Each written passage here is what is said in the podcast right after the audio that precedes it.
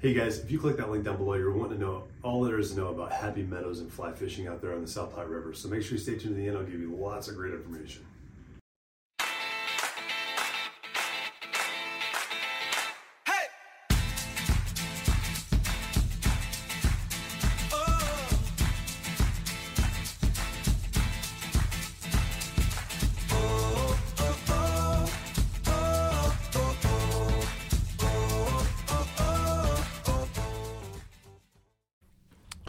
All right, guys, here we are, Happy Meadows, part of the South Platte fishing area, another gold medal fishing spot. So catch and release only.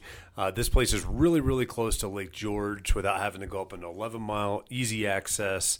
Um, nice little portion of the river here. It's situated between two ranches, two fish camps that are private on there, uh, some of which stock and they're also in those fish either swim up or downstream quite a bit. Plus, is as part of the South Platte. There's also a hiking trail that will circumvent the the southernmost or the uh, downstreammost um, uh, private fishing camp down there, and uh, and you can go around and hit. Uh, a further portion down the South Platte. I have not done that yet. It's something that I definitely want to do to try out. Happy Meadows is a cool place, though. They've got a campground out there. Uh, you do see people rafting out there from time to time or tubing uh, for that little section down there as well. But another great spot to hit up and hit if you're looking for different places for fly fishing. This is another easy one to hit. Uh, if you like moving water for fly fishing like I do, I'm not a big reservoir fan. I like the moving water, the tailwaters. Um, that's that's usually what I enjoy doing because it keeps my mind occupied, and I'm constantly having to mend line and lay it out there. I mean, it's just something that's a lot of fun to do uh, through that process. But Happy Meadows, like I said, easy access. It's just right around the Lake George area. So on the same road that's taking you up to Tarryall Reservoir.